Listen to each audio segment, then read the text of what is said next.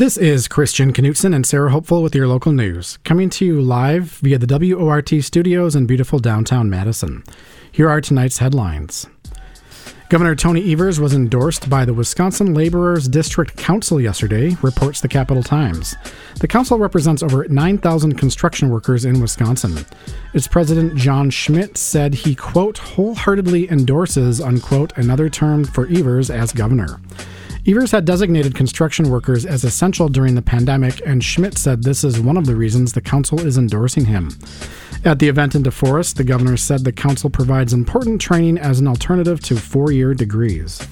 The Wisconsin Department of Health Services announced that oral and other COVID 19 treatment options are now widely available across the state. These options include two different antiviral pills named Paxlovid and Lagevrio, as well as monoclonal antibody treatments. The pills need to be prescribed by a doctor or a quote, test to treat unquote location. These oral antiviral treatments need to be taken within five days of your first COVID 19 symptom. They can be found at nearly all local pharmacies. More information is emerging about a balcony collapse during the Mifflin Street block party last Saturday, reported the Wisconsin State Journal. In total, about a dozen people fell 15 feet after a rotted support column gave way at 11:30 a.m. Three people were injured, with two treated on site and the other sent to UW Hospital. The balcony had been inspected visually by city inspectors on March 17th. However, because inspectors are not allowed to thoroughly inspect property without an owner's permission, this rotted column was not spotted because it, it was obscured by another piece of wood. The balcony floor has since been removed and the remaining structure shored up. City building inspectors are conducting an investigation. This building is owned by Burwood Property Management. This summer, Madisonians will be able to drop off food waste as part of a new composting program. Participants can drop off food scraps on Tuesdays at the South Madison Farmers Market starting on June 14th. The city hopes to add another location later this summer. It's another try at a composting program, something the city has been attempting since 2011. This new site was made possible by a $90,000 grant from the U.S. Department of Agriculture. Composting is a great way to reduce the environmental impact of food waste, which can create methane in the atmosphere. And now for our COVID 19 update. There were 830 new COVID cases reported in Wisconsin yesterday, as the percentage of positive tests rose to an average of 9.5% over the past week. Currently, 63.5% of people ages 5 and older in Dane County are up to date on their vaccines. Also, there are 24 people in the hospital for COVID 19 and 5 in the ICU in this county. Just now, the Wisconsin State Journal reported that about 234,000 COVID 19 deaths since June 2021 nationwide could have been prevented with vaccinations, this based on a report from the Kaiser Family Foundation. Last month in Dane County, two people were reported to have died from COVID 19. And now on to today's top stories.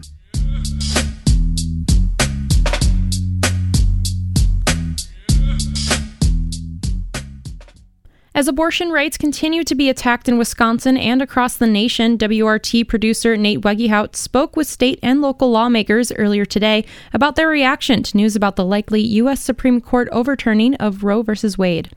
Late last night, Politico reported that they had received a leaked document from the U.S. Supreme Court showing that the court intended to overrule the historic Roe v. Wade. While that memo is not definitive, Justice John Roberts of the U.S. Supreme Court did say that it was legitimate and that it showed the current viewpoint of the court. If Roe v. Wade is overturned, abortion law in Wisconsin would immediately revert to the previous law in the books, banning all abortions with a penalty of up to six years in prison and a $10,000 fine.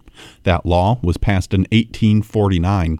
It would allow exceptions for when a mother's life is in danger, but would not provide exceptions exceptions for incest or rape. Jenny Higgins is a professor of obstetrics and gynecology at UW Madison and is director of the Collaborative for Reproductive Equity. She says that overturning Roe would not prevent abortion, just safe and legal abortion.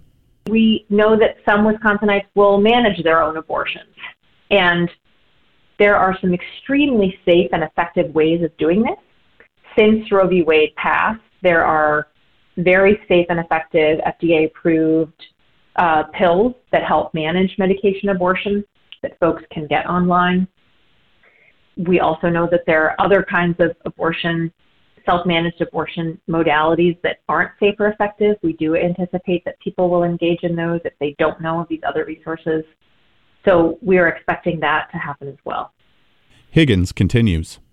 So research has documented that people already seek self managed abortion services from a variety of organizations. A commonly used one is Aid Access.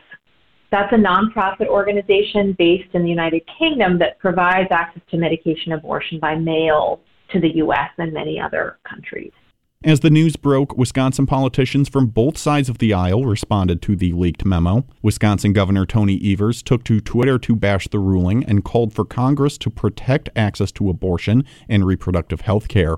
Jenni Dye is Evers' policy director. The governor and the attorney general uh, earlier this year, uh, along with advocates from Wisconsin, have called on the legislature to overturn Wisconsin's criminal abortion ban, um, and certainly are still supportive of the legislature taking that off of the books. Unfortunately, uh, the legislature concluded their session without taking action, but there's still time for them to do the right thing.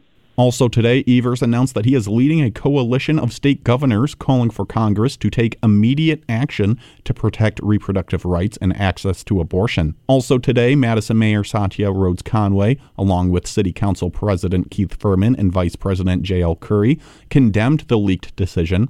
Mayor Rhodes Conway says that now is the time to act. I'm just really um, disappointed in the Supreme Court and frankly, in Congress, um, because we've had 50 years in which Congress could have codified um, the right to health care into law, and they haven't yet. And uh, we've just been counting on the Supreme Court to continue to protect our rights. And obviously, we can no longer do that. So it's time for Congress to act. She says that it's not only Congress who should act, but that Madison residents can take steps as well. I think that the, the real path forward here is for us to focus on two things. Firstly, to pressure the Senate to do the right thing and to pass uh, laws, including the um, Women's Health Protection Act, I think it is, uh, you know that they need to pass that right away. The House has already passed it, right? They need to codify the right to vote into law. That's the first thing, right? And then the second thing is that elections matter. And so we need everyone to register to vote and to vote in every election. In January, state lawmakers introduced a bill to remove most abortion restrictions here in Wisconsin, though it was not passed in the latest legislative session. Democratic State Senator Melissa A. Agard of Madison helped to introduce the bill. She says that the legislators' failure to pass the bill led to the situation the state is in today. Wisconsin, unfortunately, because of a 173 year old law that continues to be on the books, uh, very likely will be a state where abortion is completely criminalized, and uh, we will be an oasis of prohibition for many people to be able to have access to comprehensive, safe, and important health care. And that to me is, is heinous and, and very disappointing. Senator Agard also says that she recognizes that the overturning of Roe v. Wade will affect everyone in Wisconsin, not just women the intention to overturn Roe versus Wade will certainly have um, very um, adverse effects on lots of folks, not just women, but um, gender fluid um, folks and, and, trans folks who um, do have um, uteruses and reproductive organs that can lead to, to pregnancy. Um, and it's important that we see those folks as well as being harmed by this policy. Democratic State Senator Brad Pfaff of Onalaska also helped introduce the bill. Earlier today, he called for a special legislative session to pass the bill. You know, that is just something that, uh, you know, we, we can't let stand. I mean, to me, this constitutes an emergency, and not just for women, but for their families as well. It's for all of us. And that's why I think it is important uh, that Governor Evers calls us back into session we need to address this issue immediately. You know, we need to show women across Wisconsin that we have their backs, uh, that we're willing to fight for them, to protect their rights. Um, I know myself, I mean, I'm going to fight like hell for their rights. And for their reproductive freedoms. Governor Tony Evers has called a number of special sessions while in office for regulation on everything from gun control to education spending. While the governor can call a special session, he cannot force the legislature to act, and with a GOP majority, most sessions have been quickly gavelled in and out. On the flip side of the coin, Republican politicians are praising the apparent intent to overturn Roe v. Wade. Republican candidate for governor Rebecca Kleefisch took to Twitter last night to say, quote, it's about time. Current U.S. Senator Ron Johnson also weighed in.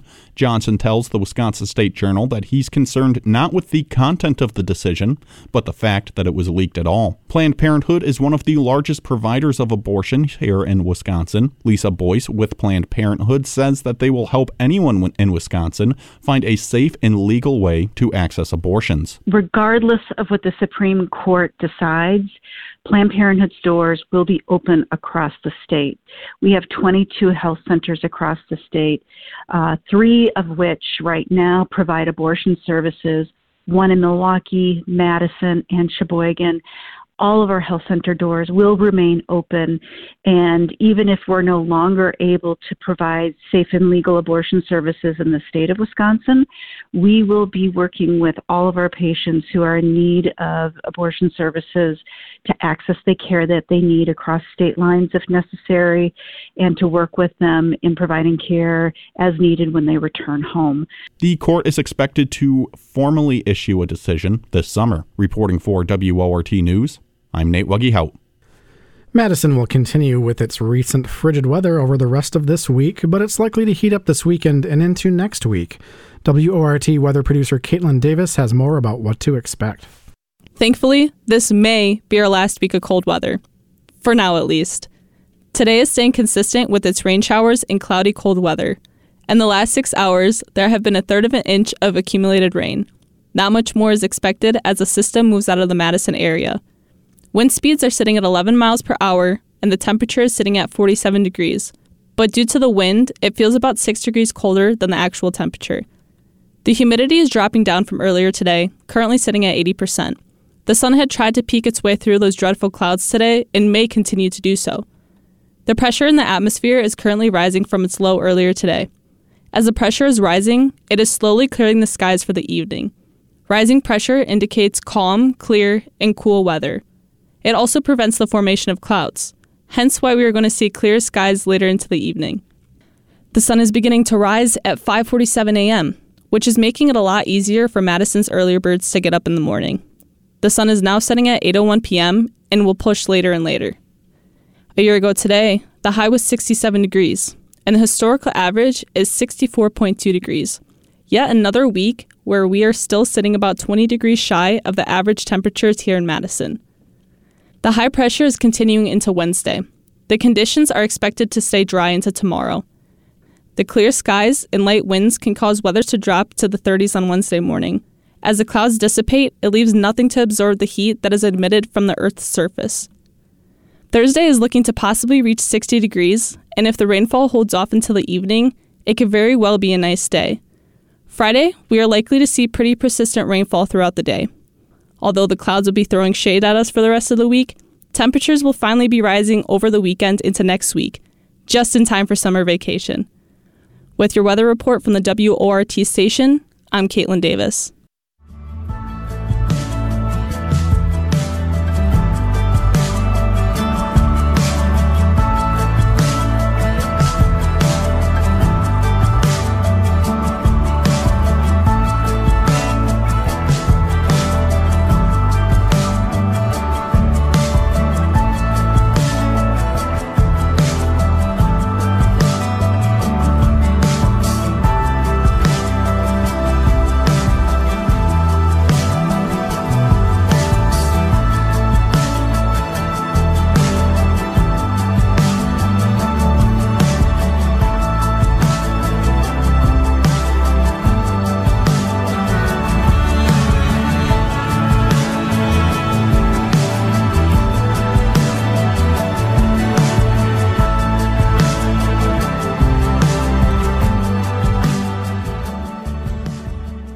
6:21 p.m. and you're listening to the live local news on WORT.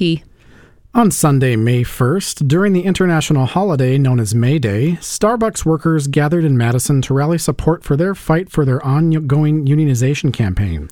WORT producer Nate Wegehout and labor radio reporter Sean Hagerup have the story. Three Starbucks across Wisconsin are currently fighting for a union, and one in Oak Creek has already been fully unionized.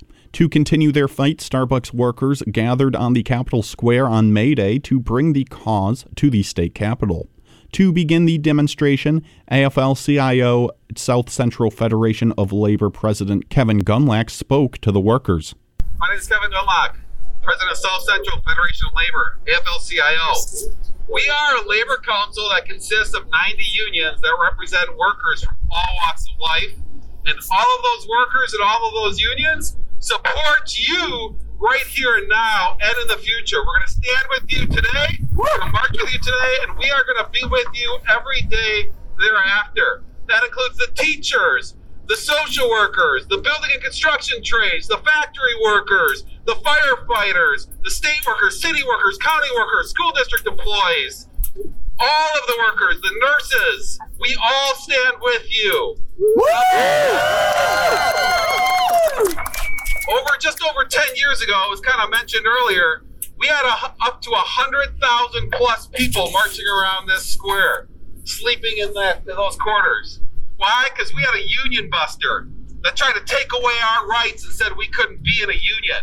And we fought back. Yeah! yeah. They were told, oh, you can't be in a union. Those workers are in a union. Hell Those yeah. public sector workers have decided to meet and confer. They decided we are union whether you recognize us or not. Yeah! And one of the chants that we that we uh, marched around and I lost my voice on, we're gonna do right now. I'm gonna do it like I did back then. So when I say, well, I'm gonna see if you guys know it. What's disgusting? Union busting! What's disgusting? Union busting! What's disgusting? Union busting! Yeah! Yeah! So stop your union busting, Starbucks, and recognize these workers today and encourage them. Yes. This isn't about just money. If this was about money, then they would be saying, yeah, right on, let's be in a union. They're the owners here. We have tons of companies, small and large, that are union, and they're making record profits. So these these people in charge that are giving themselves 20 million a year or more, whatever it is, these billionaires and multimillionaires, it's not about money. It's about money. But there's something more. It's about power. Yeah. They don't want you to have democracy at the workplace. And if they did, maybe they'd like a little bit more money. We know that's true with the workers back then in the public sector when they took away our rights. We saved them money. We found efficiencies in the workplace as workers. And that's what you guys do too. Every company, every small business, every government entity, those people in charge, they should be supporting you.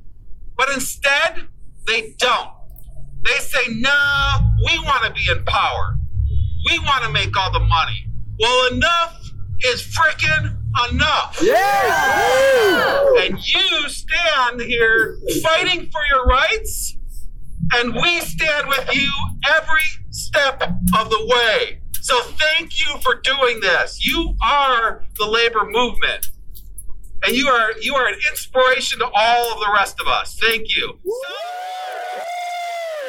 Next was Caitlin Polka, a Starbucks worker out of the Fox Valley. So I was so, so, so excited to work for Starbucks. I'd been a customer for a long time and had seen um, Starbucks really pushed diversity and inclusivity. And I was like, I was pumped. I was like in my interview, like, I love Starbucks. Right? I was drinking the espresso.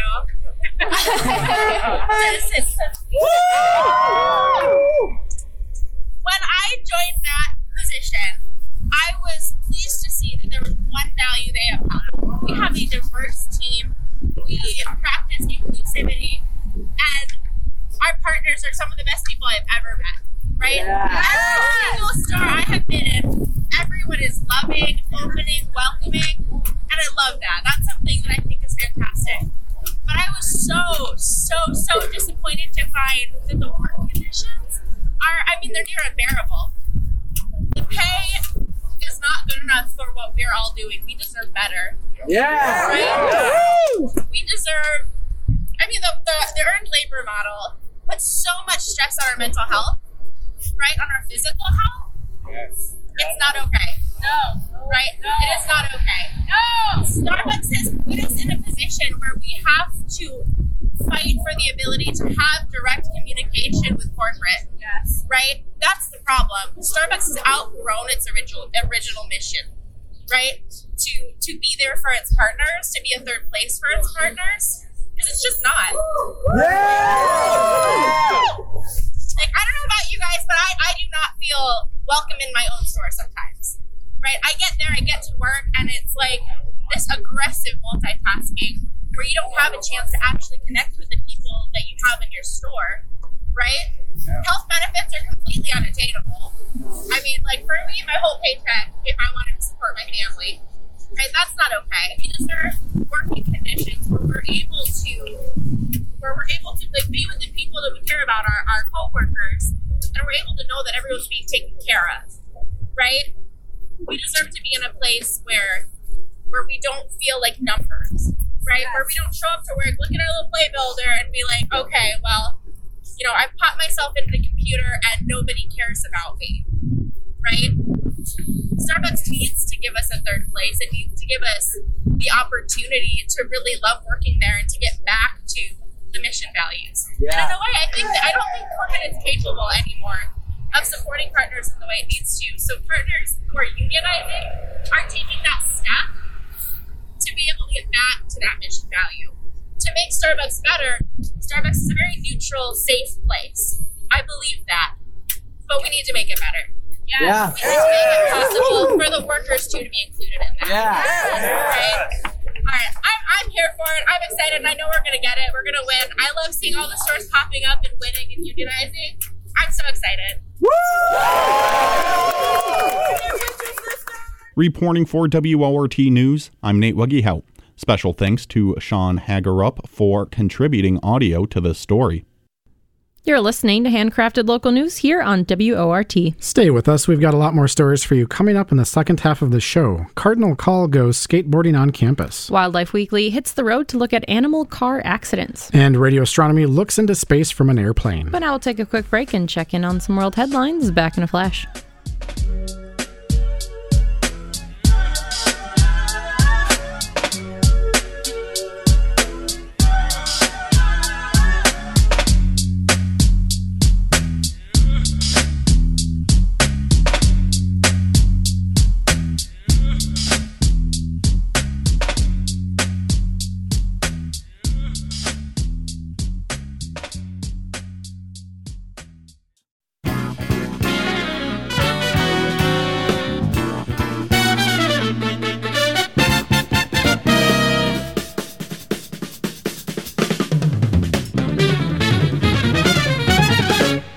Time is now 6:33 and you're listening to the local news on WORT. I'm Sarah Hopeful here with Christian Knutson. Thanks for joining us. Every Tuesday, we check in with the editorial staff over at the Daily Cardinal, one of UW Madison's student newspapers, to learn the latest news from campus. This week, Cardinal Call producer Hope Carnop spoke with Drake Whiter-Berge, a photojournalist with the publication, about his new feature about skateboarding on campus. A lot more people, I believe, have started skateboarding. I see it a lot more frequently now than I ever have in my life.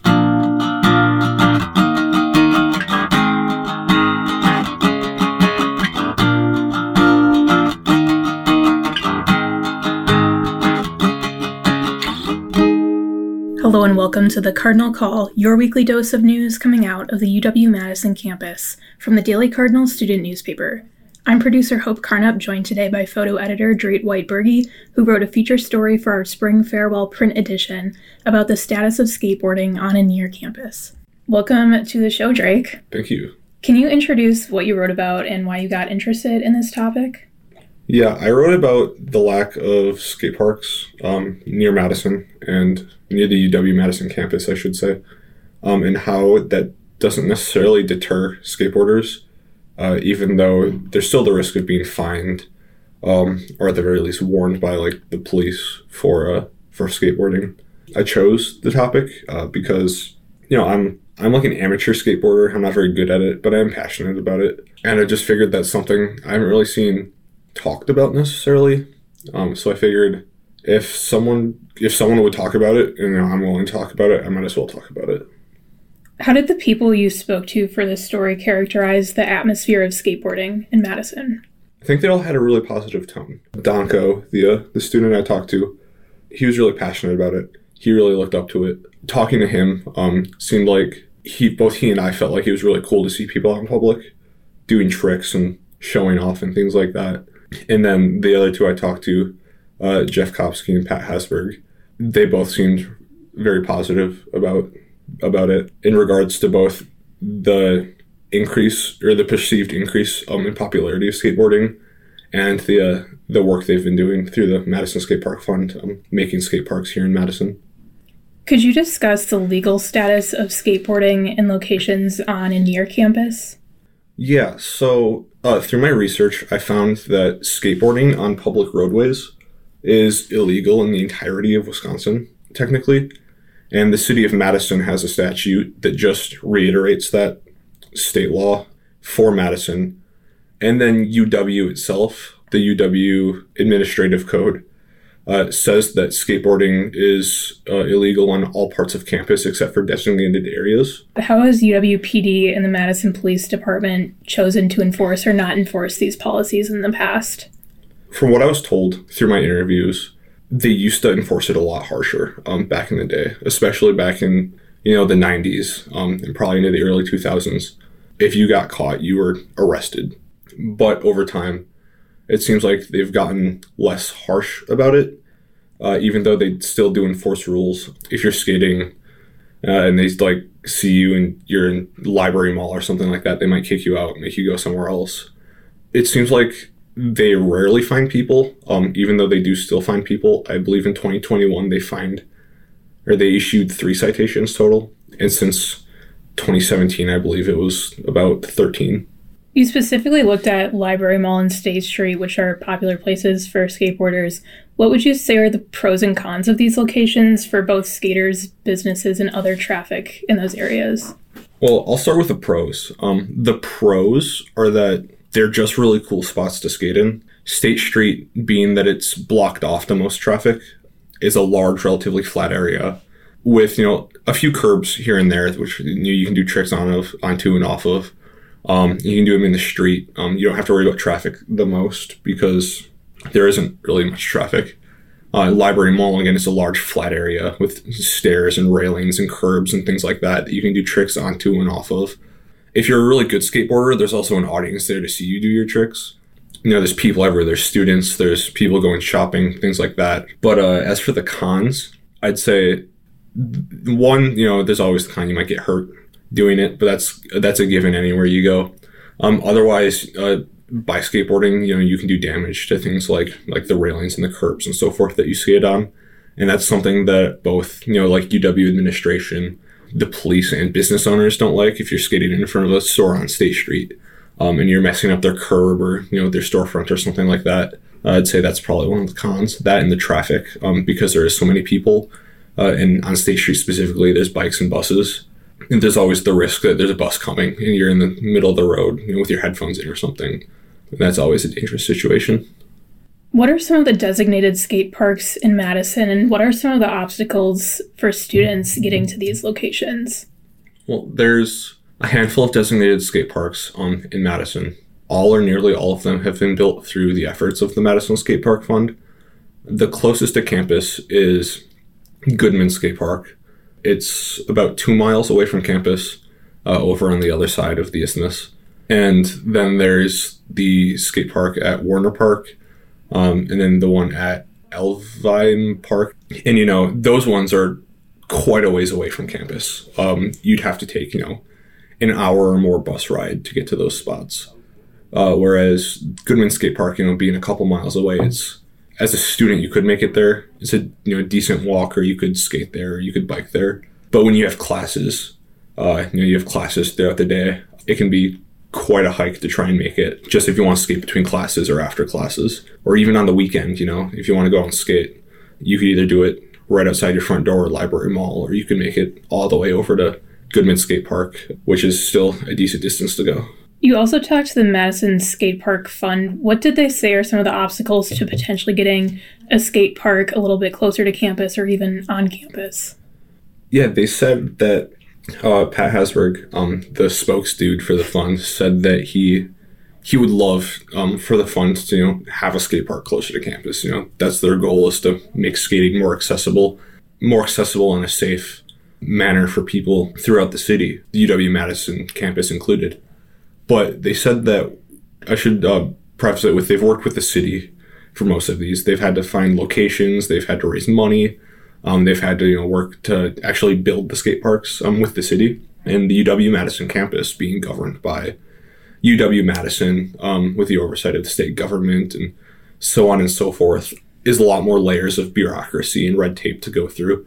Uh, I believe uh, Pat had said that it would be like working uh, with a city within a city just with the levels of government and you know bureaucracy and oversight and agencies that you'd have to go through for that.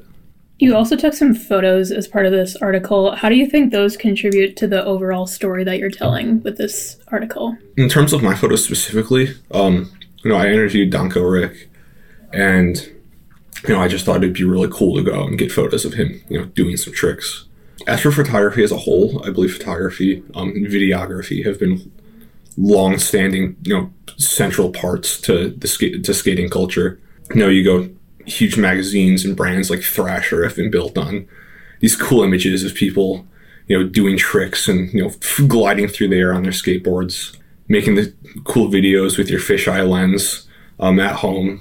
If you you and your friends skateboarding down some railings or the sidewalk or on on staircases has always been a pretty pretty central part of of the of the skating community. Is there anything else you think listeners should know about the skateboarding community in Madison? Anything else you reported on? I think I would encourage anybody in Madison to pick up a skateboard.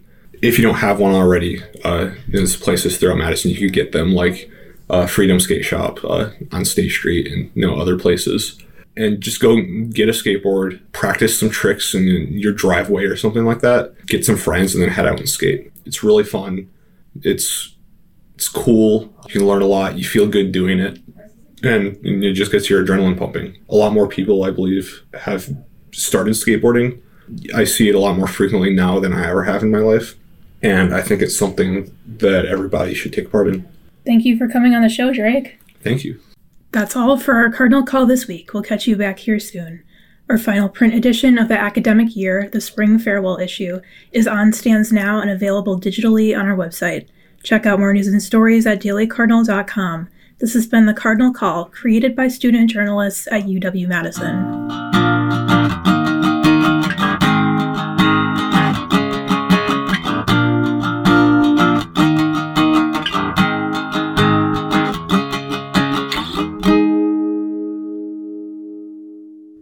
It's time to buckle up because on tonight's Wildlife Weekly, feature contributor Jackie Sandberg discusses the serious issue of car accidents and animals.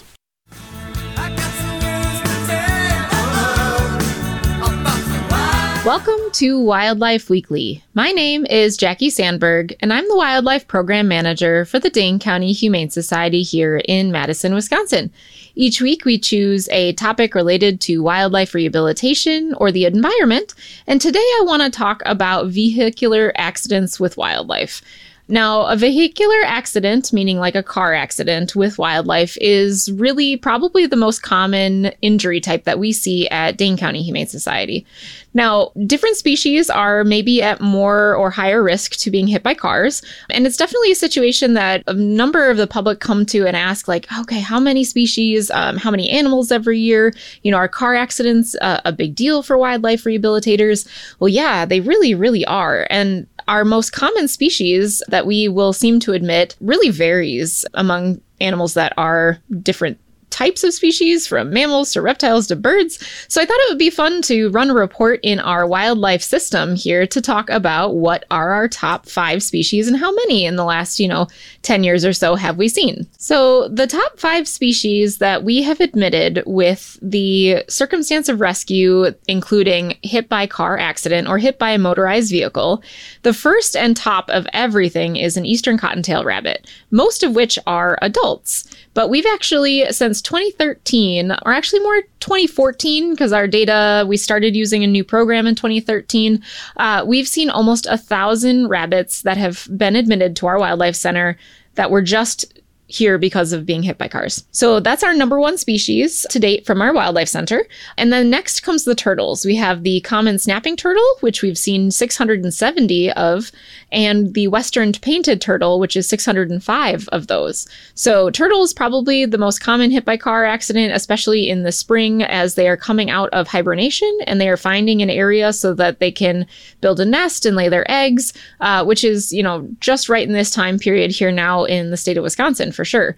And then we move on to some birds. Uh, red-tailed hawks is actually our top four of species being admitted by car strikes.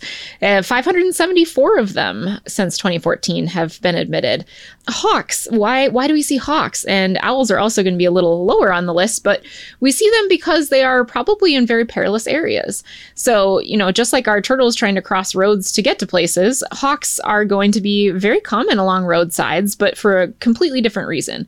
Yes, sometimes they might be uh, nesting on things like power poles or telephone poles or trees that are kind of nearby fragmented areas, but we actually find that red-tailed hawks really enjoy hunting along the roadsides, meaning that they will uh, sit on a wire or branch or some other pole or something nearby a road, because that has created a barrier for our tiny little rodent species like mice that are their favorite foods, and also rabbits, which apparently seem to cross roads a lot as well.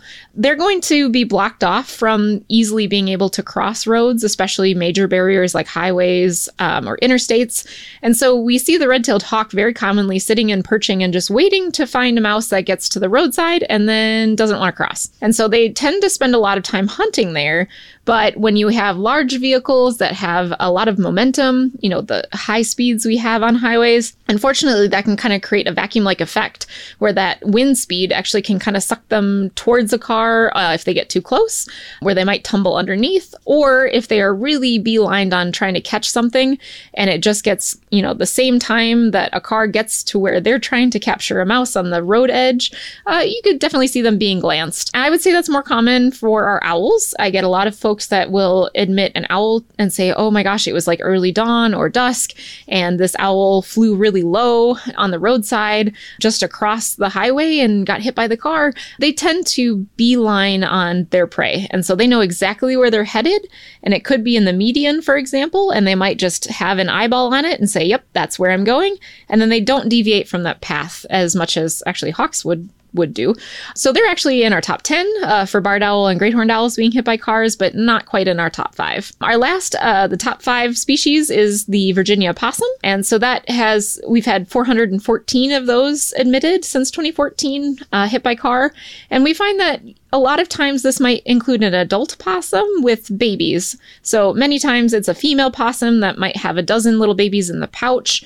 Um, and because they're marsupials, you know, they have quite a few babies with them. And so I think that increases the number that we actually see because it's not just the single possum crossing the road slowly, it's the mom possum plus all of her babies. And so I think that's why we see so many in our area. Otherwise, the rest that are kind of on our top 10, we've got eastern gray squirrels, uh, American robins do tend to hit cars sometimes. And then mallard ducks, you know, right now we're in the prime time for uh, duck breeding season. And obviously, all of our little ducks laying eggs and things, well, they have a tough time when they get separated on the roadways from their parents.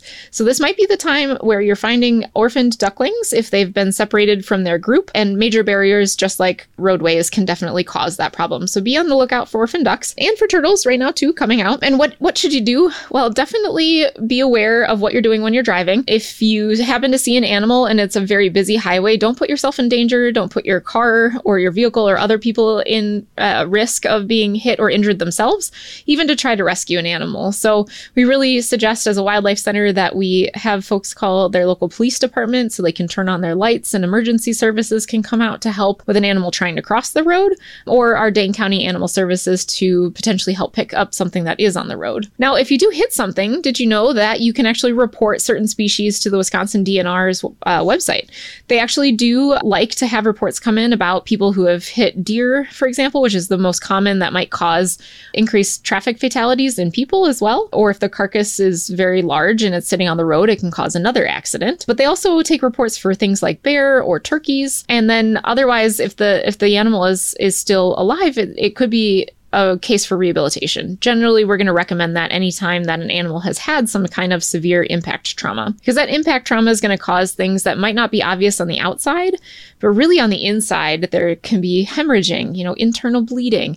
Maybe you can't see a beak fracture uh, from a bird that has just, you know, been sideswiped or glanced by that car. Any vital organ that gets impacted from that type of trauma could really decrease its chance of being able to survive after a car accident. So, I mean, this is the same for people too, but it obviously our bodies are different and they're flying if they're birds. Uh, for mammals, they might be walking, but they're being either run over by the car. Turtles also the same. You kind of hit a road bump almost.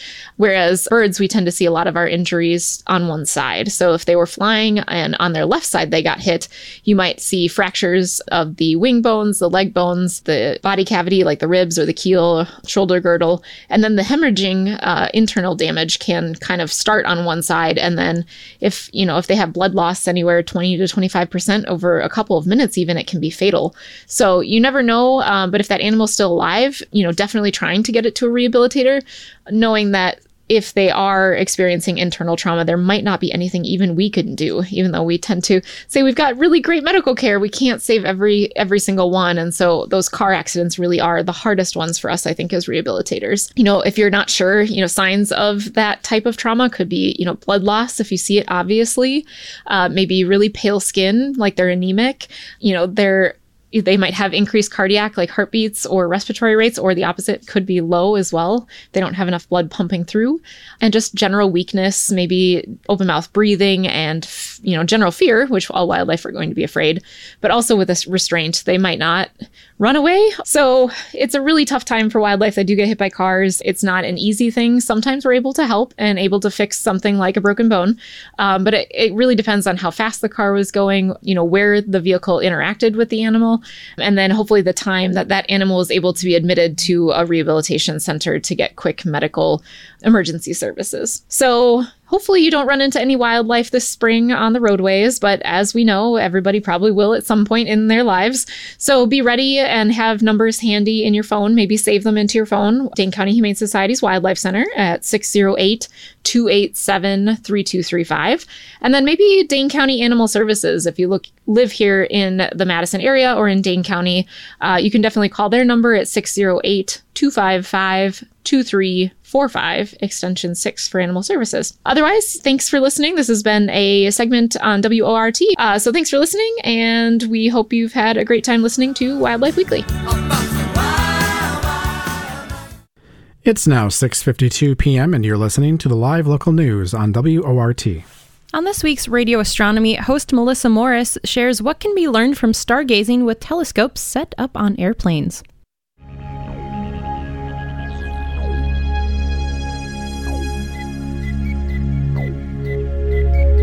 Astronomy is approaching the end of an era, the era of telescopes poking out the side of airplanes. Welcome to Radio Astronomy, folks. My name is Melissa Morris, and today we're going to talk about one of astronomy's most interesting and bizarre telescopes, the Stratospheric Observatory for Infrared Astronomy, or SOFIA. Recently, NASA announced that it will be halting funding to this fantastic flying telescope by the end of September.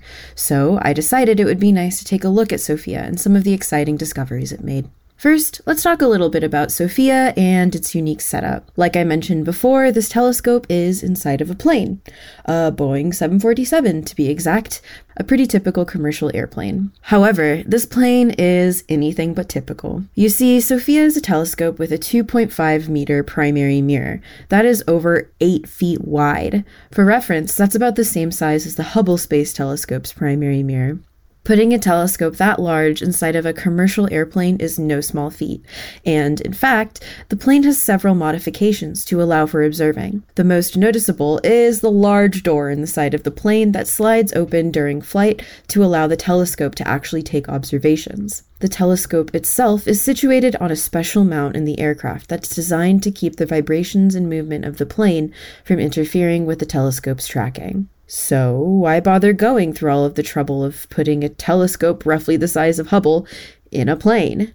Well, the question is fairly straightforward and similar to why Hubble itself is in space to avoid the atmosphere. Oh, the atmosphere. It's great because it allows us to, you know, breathe and live on this beautiful planet we call home, but it's simultaneously the astronomer's worst enemy. After all, you're not going to see much in space if the sky is full of clouds. Even on a clear night, the atmosphere interferes with light coming from space, distorting it such that getting a clear image can be incredibly difficult. Additionally, because of everything in the atmosphere, such as various water molecules, it makes searching for these molecules in space even more difficult. We can see objects in the visible range of wavelengths in space, all right, here on Earth, but if we try to look for light that's outside of what humans can see, it gets difficult. This is particularly true at infrared wavelengths, where much of the light is being absorbed by molecules in our atmosphere, keeping that light from ever reaching us here on the ground. As you might imagine, this makes observing anything in the infrared really difficult. This is where SOFIA comes in. One quick and easy way to get around that pesky atmosphere is to simply fly above most of it. Flying in a Boeing 747, SOFIA is able to avoid roughly 99% of the Earth's atmosphere that would otherwise block incoming infrared light. This unique setup has given SOFIA access to some outstanding and exciting scientific opportunities. Because SOFIA avoids so much of the Earth's atmosphere and is able to avoid water molecules in the air, observing much of the light coming from space, it can search for these molecules in unexpected locations, like on the moon. In October of 2020, NASA announced that SOFIA had observed water molecules in one of the moon's largest craters that was lit by the sun. This is especially interesting because, at the low pressures of the moon, any water is expected to be immediately evaporated into space. However, the discovery of trace amounts of water indicate that it can be trapped by some mechanism that allows it to stay on the surface of the moon. This observation was possible because of SOFIA's unique observing capabilities. Of course, this isn't the only discovery SOFIA has made. It has observed the birthplaces of new stars, seen how magnetic fields in distant galaxies affect them, and identified complex molecules that form in the vacuum of space. So, why is NASA no longer funding it? The answer largely boils down to funding priorities. At the beginning of each decade, a group of representatives of the astronomical community get together to discuss what the scientific priorities and goals of that decade should be and what kind of projects should be funded to achieve those goals. For this decade, the report was released last year, and sure enough, SOFIA was one of the lowest priorities. While this telescope has enabled exciting scientific discoveries, its high price tag has ultimately been its downfall. After eight years of observing, SOFIA will be permanently grounded in September of this year. However, there are still exciting new observatories on the horizon, and with the James Webb Space Telescope being mere months away from acquiring scientific data, astronomy is on the precipice of a new era of discovery and learning about our universe. That's all for radio astronomy today, folks. Tomorrow evening, if the weather is nice, we'll be opening up Washburn Observatory for public viewing. So come on down and take a look through this 140 year old telescope. Thanks for listening. My name is Melissa Morris, and I am wishing you a stellar week.